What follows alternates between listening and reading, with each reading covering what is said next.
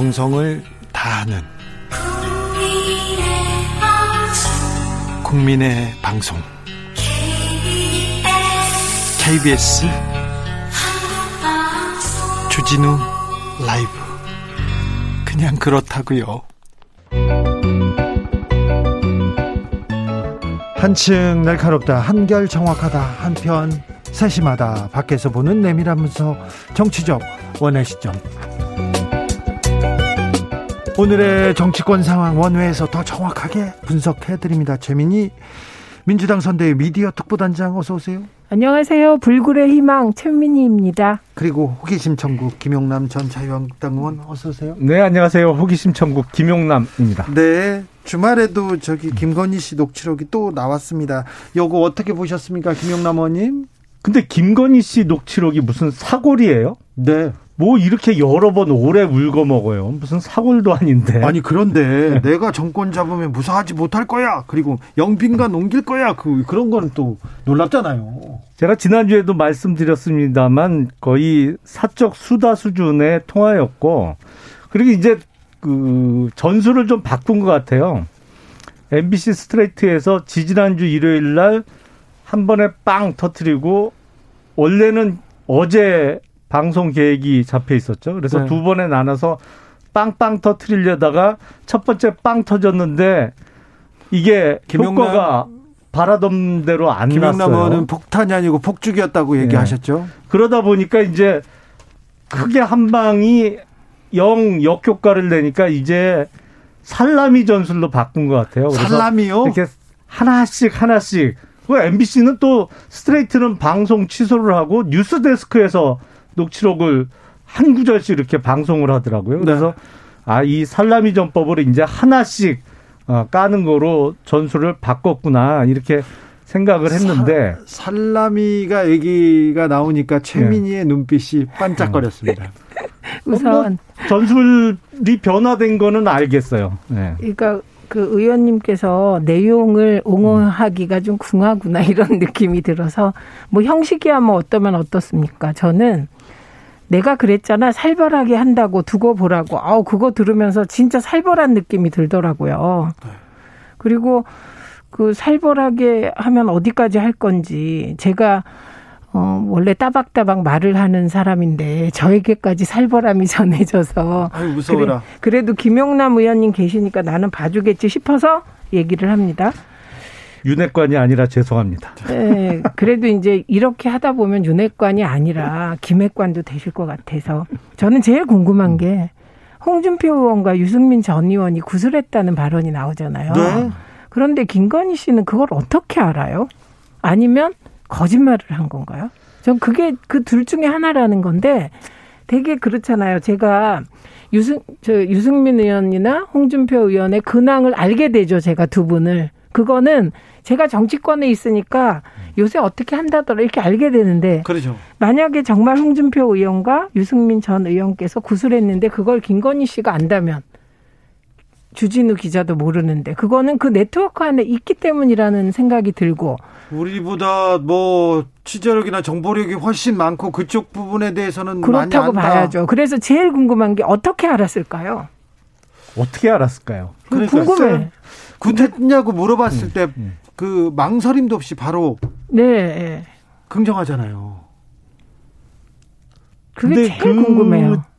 떠도는 소문은 여기저기에 있었을 수 있겠죠. 네. 예를 들어서 뭐 그런 거잖아요. 뭐 어, 내년에 어떤 선거가 있는데 출마를 할까? 뭐 정치에 뛰어들까? 누가 이렇게 고민을 하면 옆에 사람이 그런 식의 얘기를 할 수 있잖아요. 야, 누구 그 어떤 정치인 누구도 잘 다닌다는 어 점집이 있는데 가서 점이라도 한번 봐라. 뭐 이런 식의 얘기는 네, 네. 오고 갈 수가 있, 그렇죠. 잖아요 네, 그런 네. 와중에 뭐 누구도 구술했다, 누구도 구술했다 이런 떠도는 소문이 있었을 수는 있겠죠. 그러니까 근데 모르겠어요. 어디서 뭐 그런 그죠. 정보를 접하는지는. 네. 어, 저는 김영남 그 전 의원님도 궁금하실 것 같고 지금 저 말대로라면 헛소문을 듣고 기자한테 얘기한 게 되거든요.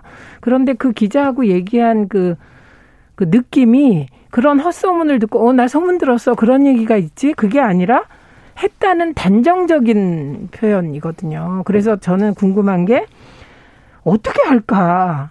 그러면 그만큼 네트워크가 있다는 건가? 정말 무속인들과 가까운가? 이런 생각이 당연히 드는 거고요. 만약에 거짓말을 했다면 지금 유승민 전 의원은 정말 굿하고 안 어울리세요. 홍준표 의원도 안 어울려요. 홍준표 의원도 안 어울리시는데 홍준표 네. 의원은 그때 약간 무슨 색 속옷인가 뭐 빨간색 그런 뭐, 얘기가 네. 나와서 뭐 그렇긴 한데 유승민 전 의원은 정말 안 어울리시는데 그렇다면 거짓말을 허위 정보를 기자가 나는 게 되니까 둘 다 이상하죠. 그 기자라고 생각을 안 하고 통화를 한 거죠. 그러니까 처음에 본인을 기자라고 소개를 했다고는 합니다만 거기서 정식 인터뷰를 하자라는 얘기도 없었던 거고 이게 어, 어떤 보도 내지는 취재를 위한 녹음을 하겠다는 사전 고지도 전혀 없었던 거고 쉰세 차례에 걸쳐서 통화를 했다고 하니 그 사이에 뭐 많이 친해진 모양이죠. 그 네. 친한 친구하고도 사실 1년에 1년에 서너 번 이상 그렇죠. 통화하기가 쉽지 않은데 53번을 통화하면서 많이 친해졌던 네. 모양이죠. 뭐. 그런데 이 부분은 좀 짚고 넘어가야 될 것 같은데 신천지 압수수색 그걸 막은 것도 건진법사였다 이런 보도가 나왔지 않습니까? 이게 검찰 수사를 할 때도 무속의 그 영향을 받았다면 이건 중요한 문제 아닙니까? 그거는 전혀 사실 무근인 거를 지금 윤석열 캠프에서도 오늘 성명을 냈거든요. 네. 우선 제가 보기엔 예. 2020년 2월 당시 코로나 초기에 아, 경찰에서 검찰에 신청한 압수수색 영장의 범죄 사실의 주요 부분은 방역 방해 혐의예요. 네. 근데 이거는 법리적으로 구성이 잘 안 돼요.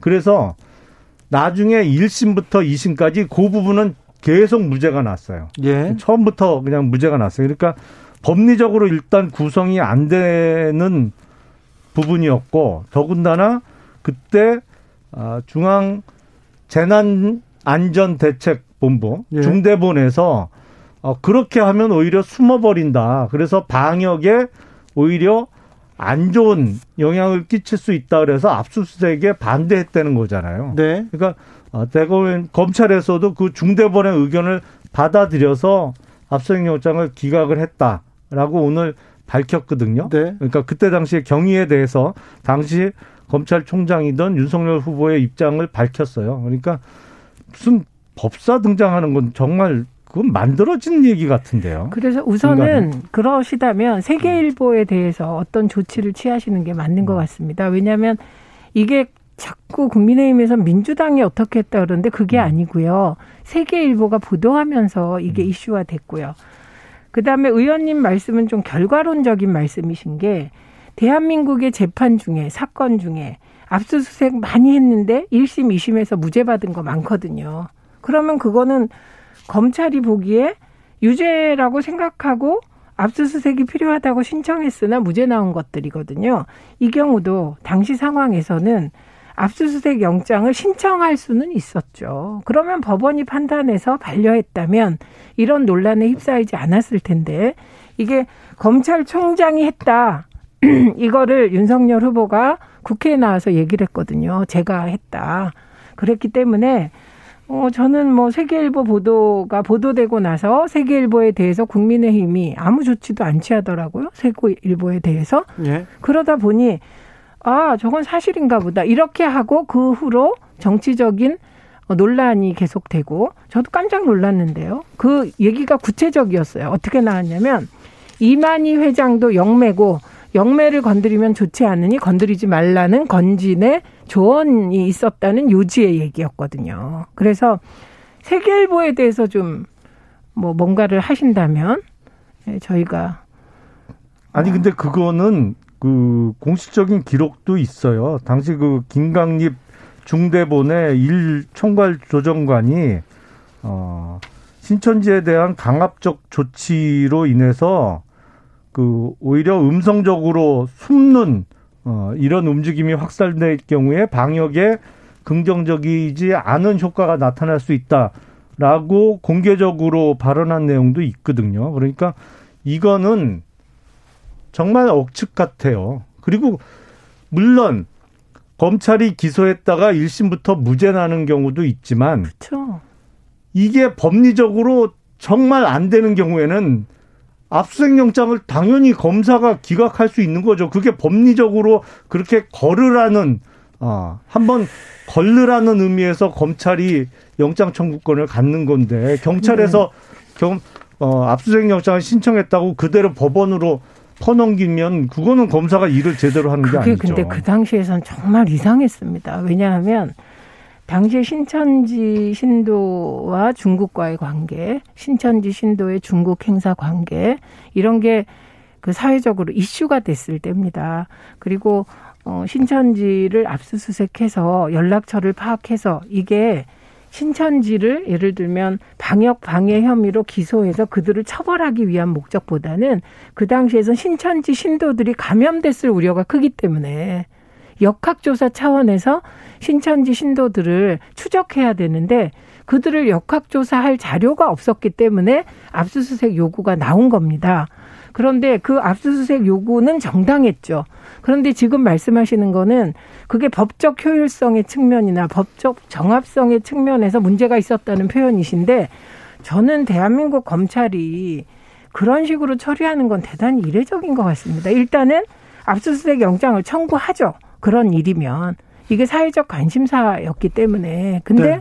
그걸 기각했을 때 다 의아했고 법무부 장관이 재차 이거는 신천지에 대해서는 이렇게 이렇게 하라는 식의 범, 검찰총장 지휘성 발언도 있었거든요. 근데도 또 안 했거든요. 당시 법무부 장관은 뭐 정치인 출신의 추미애 장관이었고, 어, 그 코로나 초기 사태 때 많은 국민들이 중국으로부터의 입국 제한을 해야 된다라고 했어요. 근데 우리 정부가 중국에서 들어오는 그 입국 제한을 하지 않았죠. 그러다가 코로나가 크게 확산되는 기미를 보이기 시작하면서 정부의 때늦은 방역 조치에 대해서 국민들의 비난을 대신 받을 비난의 대상을 찾아야 됐던 거죠, 사실은. 어떤 의원님? 정치적인 의도가 다분히 끼어 있었던 거고, 그러다 보니까 법리적으로 구성하기 어려운, 오. 죄가 성립되기 어려웠던 방역 방해 부분에 대해서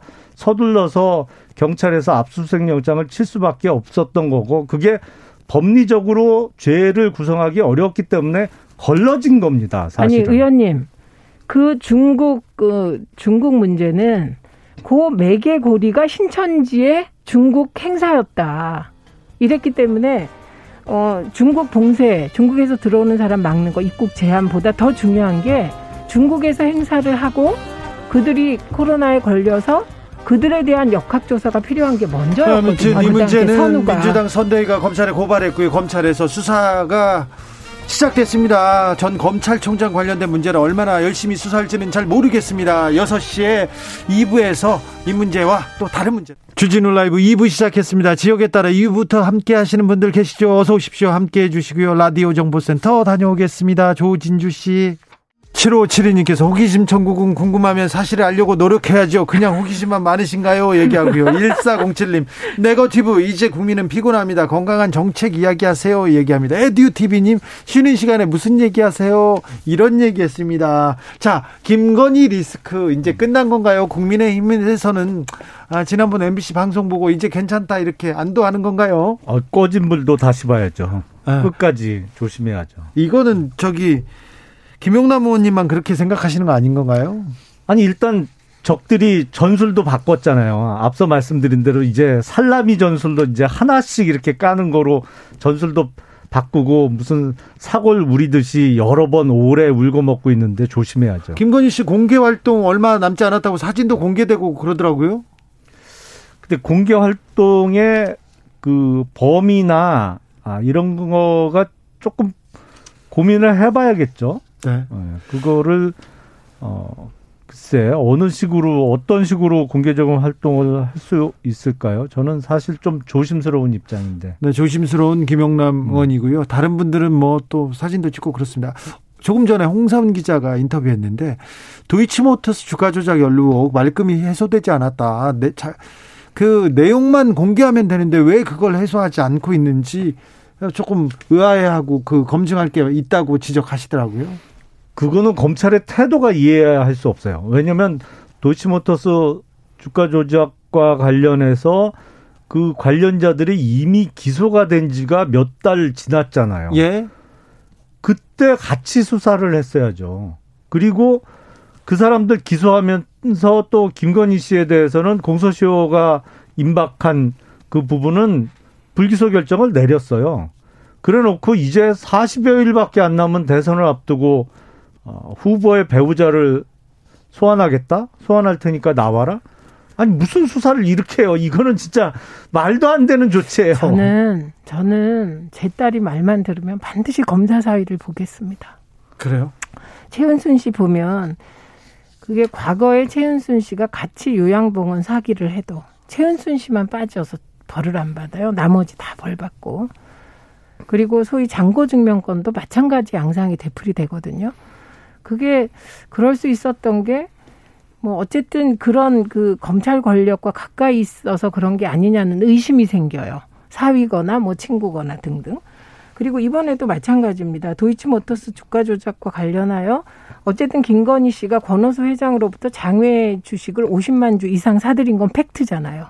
그죠? 네. 예, 그것도 싸게 산 것도 팩트거든요. 네. 그런데 지난 2년 동안 한 번도 수사를 안 받았다는 거예요. 그럼 지난 2년이 뭐냐?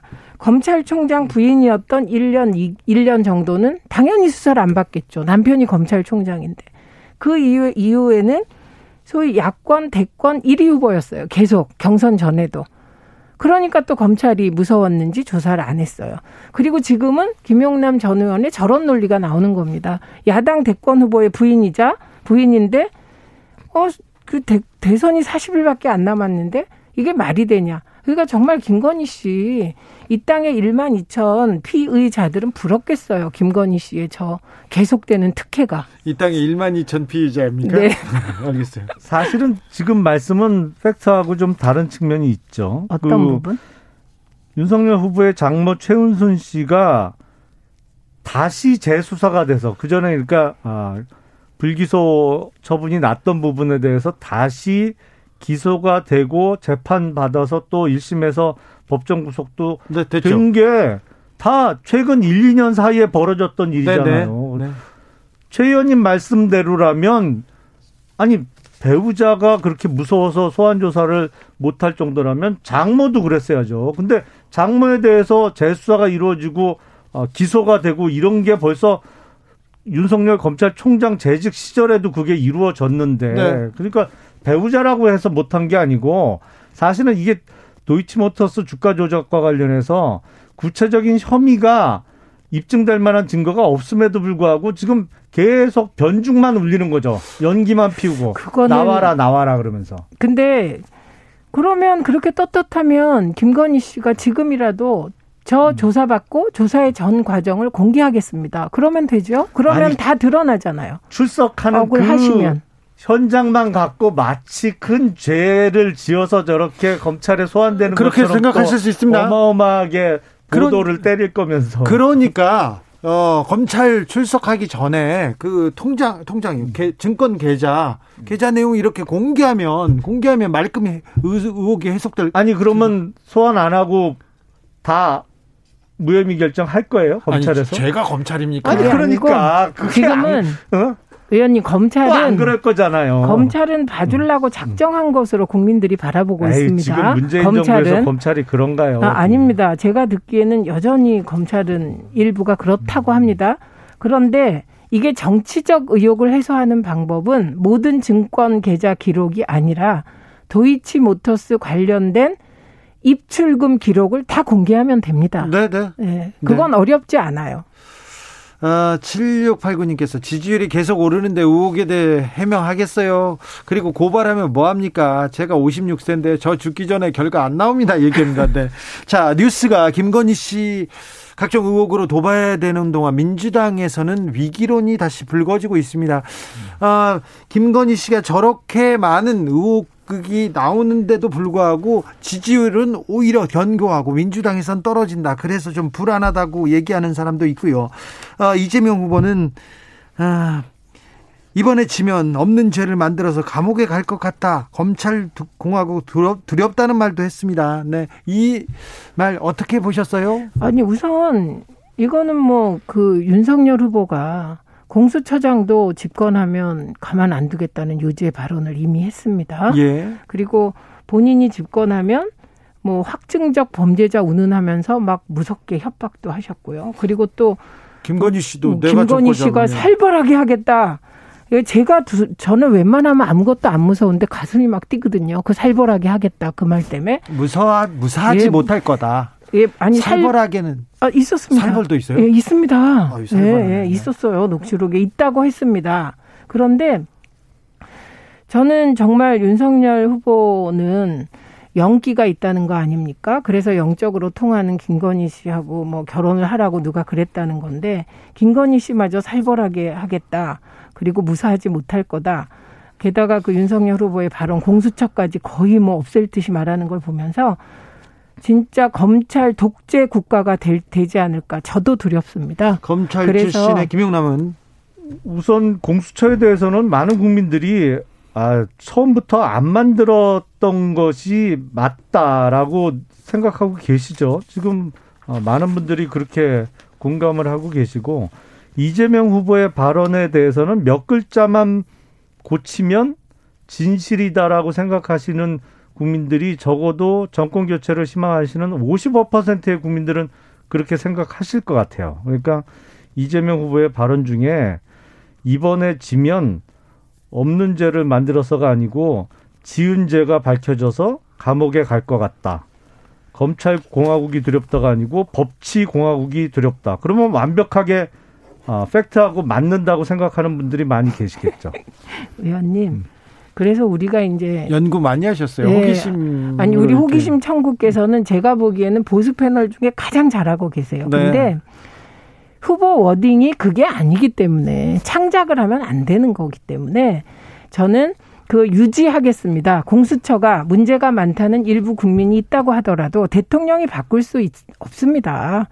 공수처를 없애려면 국회에서 입법해야 되잖아요. 그렇죠. 그런데 내가 대통령 되면 공수처 없앨 거야 이렇게 얘기하는 것 자체가 대통령이 되면 뭐든 할 수 있다는 잘못된 독재적 발상이고 그거는 검찰총장 출신만이 할 수 있는 검찰 독재 국가적 발상이다. 저는 이 입장을 유지하겠습니다.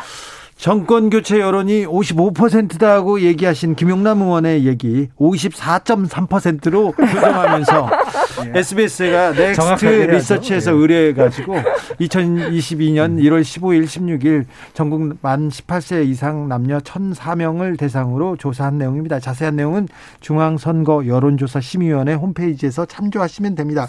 이렇게 저희는 공정을 네. 유지하려고 합니다. 의원님 그런데요, 홍준표 의원 네. 굉장히 마음이 상한 것 같아요. 차라리 출당시켜줘라 이렇게 얘기하는데 이거 어떻게 지금 그럼 홍준표 의원은 원팀 이제 안 하는 겁니까? 당분간은 힘들겠죠. 그러게요. 근데 홍준표 의원께서는 역지사지 하시면 답이 나올 것 같아요. 5년 전에 2017년 대선 때 홍준표 당시 대선 후보로 본선에 출마를 했잖아요. 예. 그때 만약에 당내 누군가가 중진 정, 정치인이 대선에 도와줄 테니까 네. 아, 공천 두 자리는 내가 찍은 사람 주쇼. 예. 그러면 내가 도와주고 안 그러면 나 안 도와줄게. 했다면 당시 2017년 대선을 앞둔 홍주표 후보 같으면 어떻게 반응했을까요?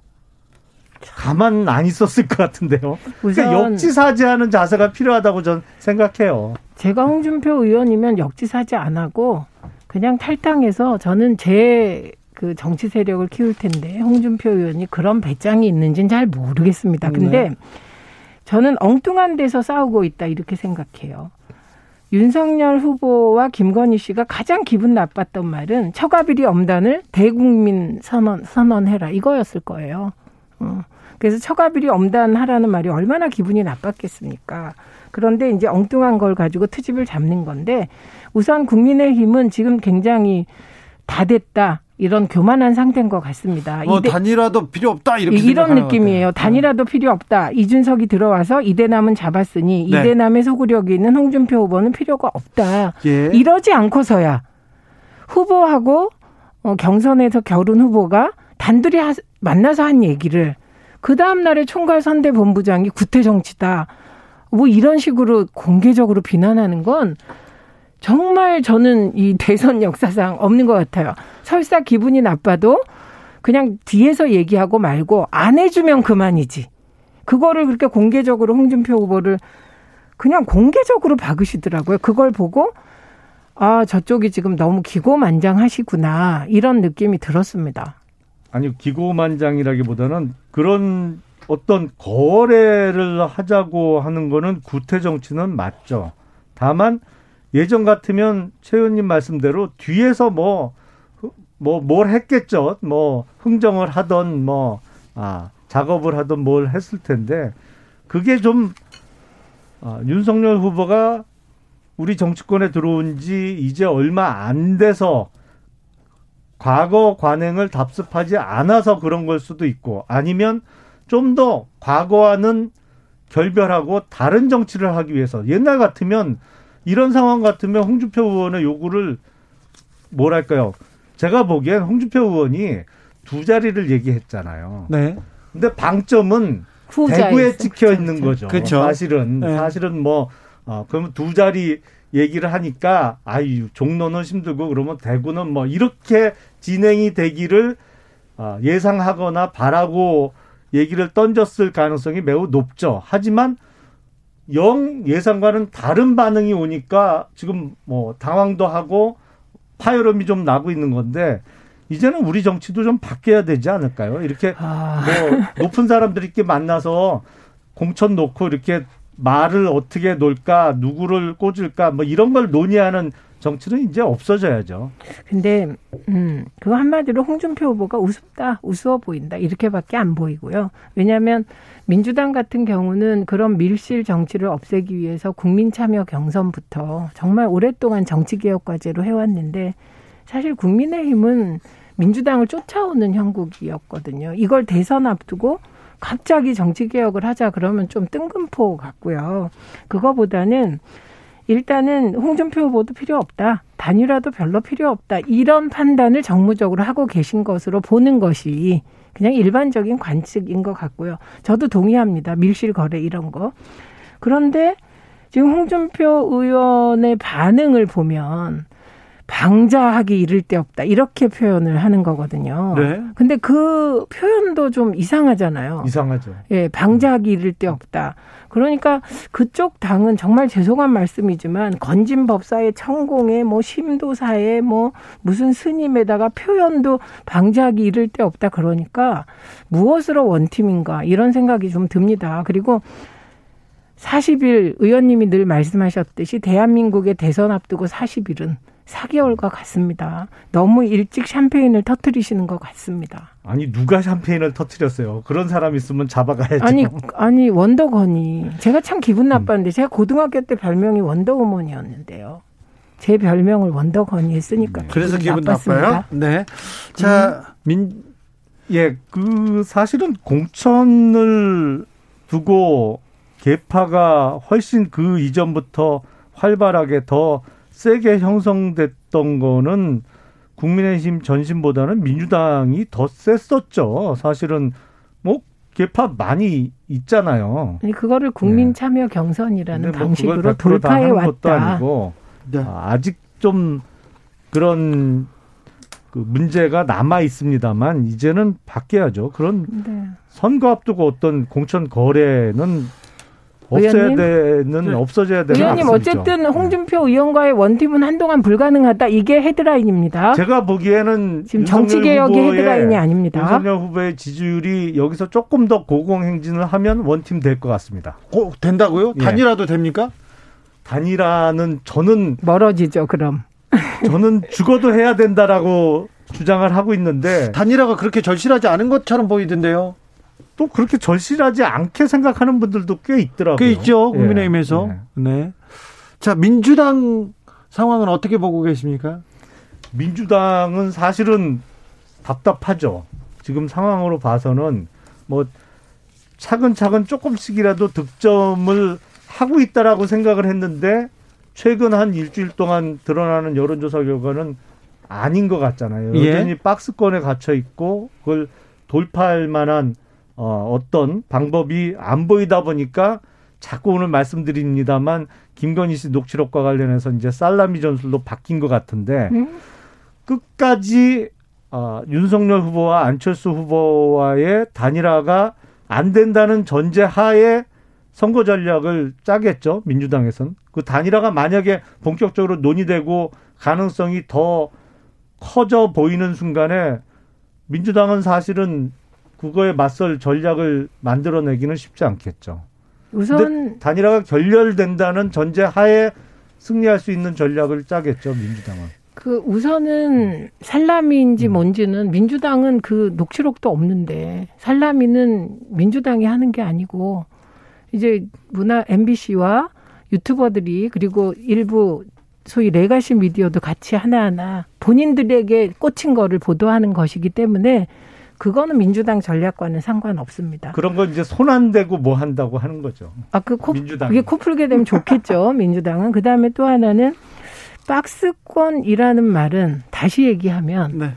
이재명 후보 지지율은 성큼 뛰어오른 적이 거의 없어요. 딱 한 번. 그 국민의힘이 어, 이준석 대표의 두 번째 가출과 여러 가지로 시끄러울 때 딱 한번 네, 네. 있었고 예. 저쪽에서 악재라고 생각하는 걸 터트려도 이재명 후보 지지율은 많이 안 빠져요. 그리고 그렇게 큰 폭으로 오르지 않습니다. 이거는 이재명 후보의 지지율이 스스로 오랫동안 다져온 지지율이, 지지율이기 때문에 그래요. 네. 그리고 최근에 이재명 후보의 소확행 공약, 계층별로 아주 세분화돼서 내 이거야말로 살라미 공약. 이게 득표를 조금씩 하고 있더라고요. 정말 0.1점씩.